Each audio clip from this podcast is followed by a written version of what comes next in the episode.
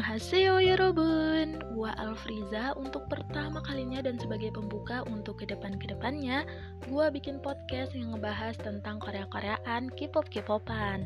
Jadi gua tuh pengen kayak ngebahas mengenai banyak hal yang berkaitan dengan Korea-Koreaan. Kayak apa sih yang lagi tren, yang lagi banyak diomongin sama orang-orang dan apa yang lagi disukai sama anak-anak zaman now apalagi sekarang itu kan K-pop K-pop makin rame kan walaupun nggak semua orang tuh suka Korea dan ada yang bilang pecinta plastik lah modal muka doang lah. Tapi ya udah lah ya karena sebenarnya jadi K-pop itu sama halnya kayak kebanyakan orang yang menyukai sesuatu. Sesuatu kalau nggak ada ini kalau nggak nonton ini terus kalau nggak ada kabar tentang ini nih hampa rasanya gue yakin banget para pecinta sepak bola misalnya atau olahraga lain atau juga kayak yang punya hobi traveling dan lain-lain itu tuh pasti mereka suka nontonin, suka update berita-beritanya, suka ngikutin dan ngelakuinnya. Terus rela buat ngeluarin uang yang gak sedikit loh Dan yang pasti nih misal ada yang beli tiket buat nonton bola di GBK aja Sampai rela terbang dari Balikpapan ke Jakarta coba udah terobsesi banget sampai-sampai nggak menghiraukan kata-kata orang yang katanya tiketnya mahal lah, belum lagi tiket pesawat atau bis ke Jakartanya, dan lain-lain. Pokoknya nggak bisa dipungkiri, K-popers juga punya kelakuan yang hampir sama dan ya udah lah ya, jangan saling war dan cekcok sampai ngata-ngatain bias atau fandom gitu. Terus gue juga mau bilang buat non K-pops yang ngerasa terganggu nih sama podcast gue Misal ada yang gak suka, menganggap kalau konten yang dibahas bakal gak jelas Isinya cuma para penyembah plastik lah. Tapi ya udahlah berarti podcast gue nih emang bukan buat kalian. Gue tuh just wanna share some information and curcol to my friends that sesama K-popers gitu. Tapi harapan gue juga semoga gue tuh bisa memperkenalkan Korea atau K-pop ke teman-teman yang non K-pop yang selama ini tuh kayak salah paham atau belum tertarik untuk mendengarkan musik Korea atau nonton dramanya gitu. Tapi menurut gue kalau film mungkin lebih udah banyak non K-pop yang tahu dan suka ya, lebih masyarakat gitu istilahnya karena keuuan dan ceritanya tuh seperti realitas kehidupan.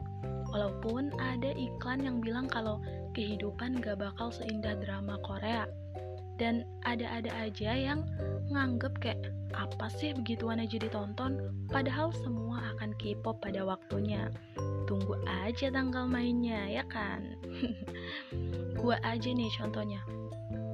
Dulu gua tuh nggak ngerti ini nih apa sih nggak ngerti lagunya pas zaman SD tuh pas booming boomingnya lagu Super Junior Bona Mana Mr. Simple Sorry Sorry terus nggak tahu kenapa pas mbak gue datang padahal dia anak pondok loh nggak tahu bisa dapat lagu Korea dari mana tapi gue ikut dengerin sambil ditunjukin videonya juga jadi ada MV Shiny Ring Ding Dong sama Lucifer sama MV-nya Beast Beautiful Night. Gue pikir enak juga ya lagunya. Walaupun pada saat itu tuh gue belum mengerti lagu ini tuh tentang apa. And then malah gue suka sampai sekarang. Dulu gue tuh juga labil banget sampai multi fandom sekarang ya masih walaupun udah punya satu fandom yang mendominasi tapi gue mau cerita dikit juga deh sebagai perkenalan dan pembuka podcast Pod K-pop gimana sih gue bisa masuk, terjun dan terjebak di dunia perkepopan ini. Tapi tadi sedikit udah gue singgung ya. Jadi dari SD yang dengerin Super Junior, Shiny terus lanjut ke Beast sampai SMA kelas 2 tuh gue suka sama Beast. Sedangkan sumber yang ngenalin gue ke K-pop tadi si mbak gue nih, dia nggak fanatik lagi sama K-pop. Jadi gue cari sendiri tuh semua informasi tentang Beast dari MV-nya, lagunya sampai variety show-nya. BTW sekarang itu namanya bukan bis lagi ya, tapi Highlight dan mereka udah punya agensi sendiri. Nama agensinya itu Around Us Entertainment. Sekarang udah masuk umur keempat tahun deh. Karena mereka itu bikinnya di tahun 2016. Nah, terus ada temen gua yang dia itu XOL. Diracunin lah gua sama nih anak. Bilang kalau bis itu nggak keren lah, masih keren jauh dance-nya XO. Nonton deh MV comebacknya mereka di situ padahal gue masih keke bilang gak ah apaan sih? Bis lebih bagus. Eh taunya gue nonton juga tuh EXO. Video pertama yang gue tonton itu comeback mereka lagunya Lotto Louder sama Love Me Right. Dan ancur sudah. Gue jadi pindah haluan dan ngerasa kemakan omongan sendiri gitu udah EXO ampe gua ngoleksi semua video mereka dari mulai MV-nya, web dramanya, DVD konsernya, terus foto-fotonya, varietinya, stikernya dan masih banyak lagi ampe memori laptop gua tuh full 20 GB yang isinya cuman koleksian EXO coba. Udahnya gue inget banget di tahun 2017 tuh ada MV K-pop yang selalu nangkring muncul di beranda YouTube gue gue belum tahu nih siapa lagi ya pikir gue pas gue buka pencet pencet videonya judulnya tuh Spring Day dan masya Allah enak banget lagunya. Dari situ gue kepo nih sama nih artis akhirnya sampai sekarang BTS is the best one of my favorite fandom. Jujur lagu-lagu mereka tuh asli nggak ada yang jelek bagus-bagus semua dan gue suka dari mereka itu kayak bener-bener ini loh budaya gue ARMY pasti sadar kalau lagu-lagu BTS tuh nggak cuma menarik buat didengerin, tapi juga mengandung pesan yang bermakna banget. Sedikit ulasan nih, jadi tujuan awal dibentuk grup BTS itu biar jadi grup hip hop yang buat musik untuk kaum muda. Nah, makanya BTS tuh punya banyak lagu yang liriknya mengandung tentang masalah sosial yang dihubungkan sama kaum muda. Contoh aja nih, beberapa lagu mereka ada yang berbicara tentang ekspektasi besar yang dibebankan kepada para remaja oleh orang dewasa di sekitarnya. Terus lagu-lagu lainnya ada yang menyentuh topik masalah kesehatan mental dan perjuangan untuk menemukan kebahagiaan. Gitu K-popers. Ya ampun, gue dibikin baper sama kisah yang beginian dong. Tapi so pasti ARMY kalian pasti ngerasain apa yang gue rasain kan? Gimana BTS udah ngasih feels ke kita saat mereka tuh sakit, kita bakal ikut sakit. Saat kita cemburu, mereka ikut cemburu. Please, ini bukan alay lebay atau gimana ya buat para non K-pop tapi kalau kalian emang keberatan sama pembahasan gue, I'm okay, you can go out here. Karena emang gak semua non K-pop itu bisa nerima dan memahami apa yang para K-popers bahas. But gue apresiasi banget buat kalian yang stay walaupun gak tahu apa-apa soal K-pop dan justru makin penasaran sama dunia per K-popan itu gimana sih? Pokoknya I'm really really borahe. Terus buat ARMY nih, udah denger lagu BTS yang baru dirilis belum? Life Goes On. So pasti udah dong, secara ARMY tuh pada gercep mecahin rekor trending number one YouTube lah. 1 juta viewers lah dalam beberapa menit, 10 juta viewers dalam beberapa menit. Pokoknya masih banyak lagi dan setiap BTS comeback itu always ada surprise, kejutan kalau mereka tuh udah mecahin rekor dan segala macem lah pokoknya. Well, Life Goes On ini merupakan inti dari album mereka yaitu BA yang tujuannya itu buat ngasih kehangatan ke penggemar mereka di situasi pandemi saat ini. Yang udah nonton pasti udah tahu kalau bagian awal dari lagu ini tuh liriknya agak gelap. Maksudnya itu buat nunjukin kalau kondisi dunia itu cepet berubah tanpa peringatan, tanpa permisi gitu loh. Baru di bagian berikutnya part lirik Jin To That Future Let's Runway yang ngingetin kalau kondisi dunia bakal kembali seperti semula. Itu harapannya. Manusia sekelas BTS yang jadwal performnya segudang aja ngerasa bosan work from home. Yang gue pikir mereka tuh butuh istirahat dari jadwal mereka yang padat, bolak-balik terbang Korea Amerika buat perform dan ngadirin acara penghargaan, terus greeting global press conference yang waktunya tuh bener-bener padat banget. But ya yeah, BTS nothing without ARMY. And ARMY so care and sayang banget sama idolanya. Gue nggak tahu ya atau cuma feeling gue aja tapi I feel like batasan ARMY dan BTS itu kayak melebihi antara fans dan idol gitu. Levelnya di taraf yang beda dari penggemar idol lainnya. So proud pokoknya. Bangga jadi ARMY walaupun banyak yang hujat. Well lanjut lagi. Jadi ini udah keberapa sekian kalinya lagu BTS yang menggambarkan BTS itu sendiri.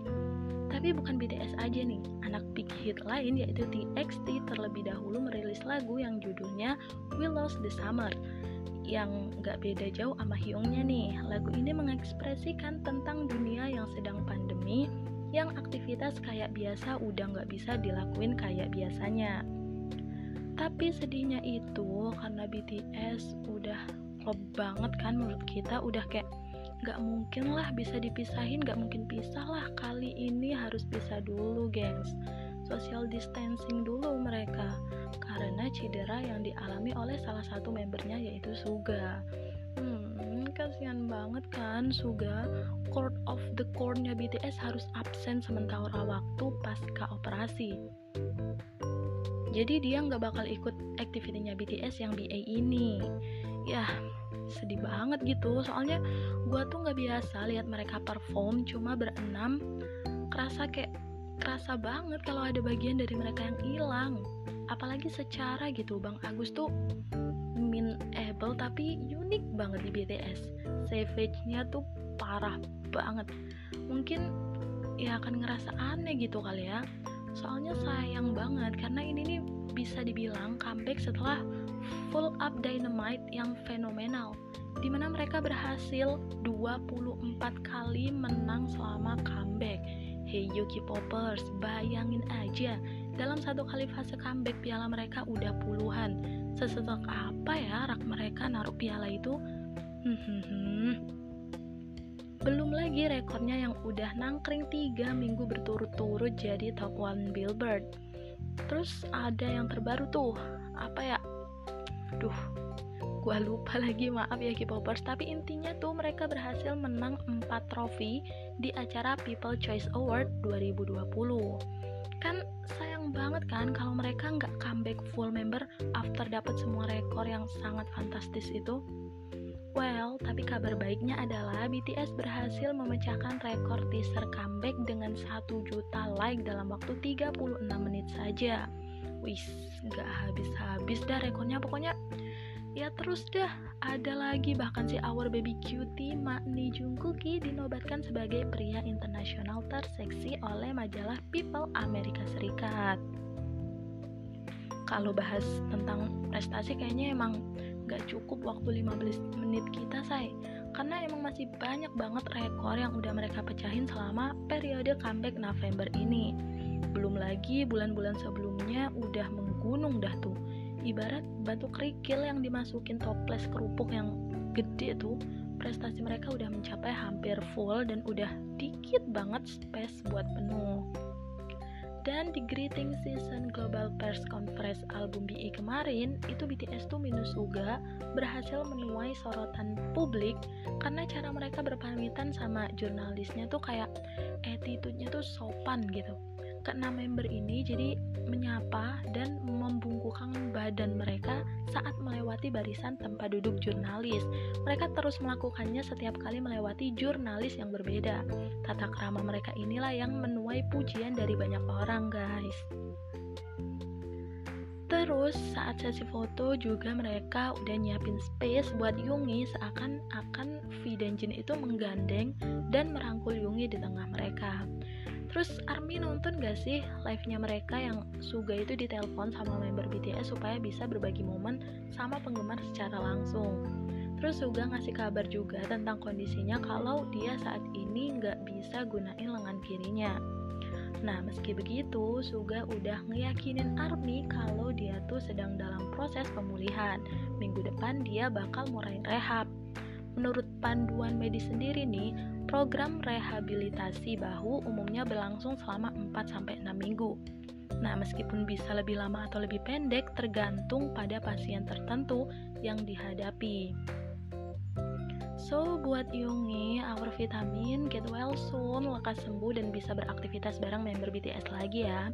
Karena kerasa banget guys bedanya ada dan gak adanya dia tuh dalam grup pokoknya kerasa banget deh Pokoknya, harapan gue sama kayak harapan ARMY lainnya. Semoga mereka bisa beraktivitas seperti biasa dan full member ya.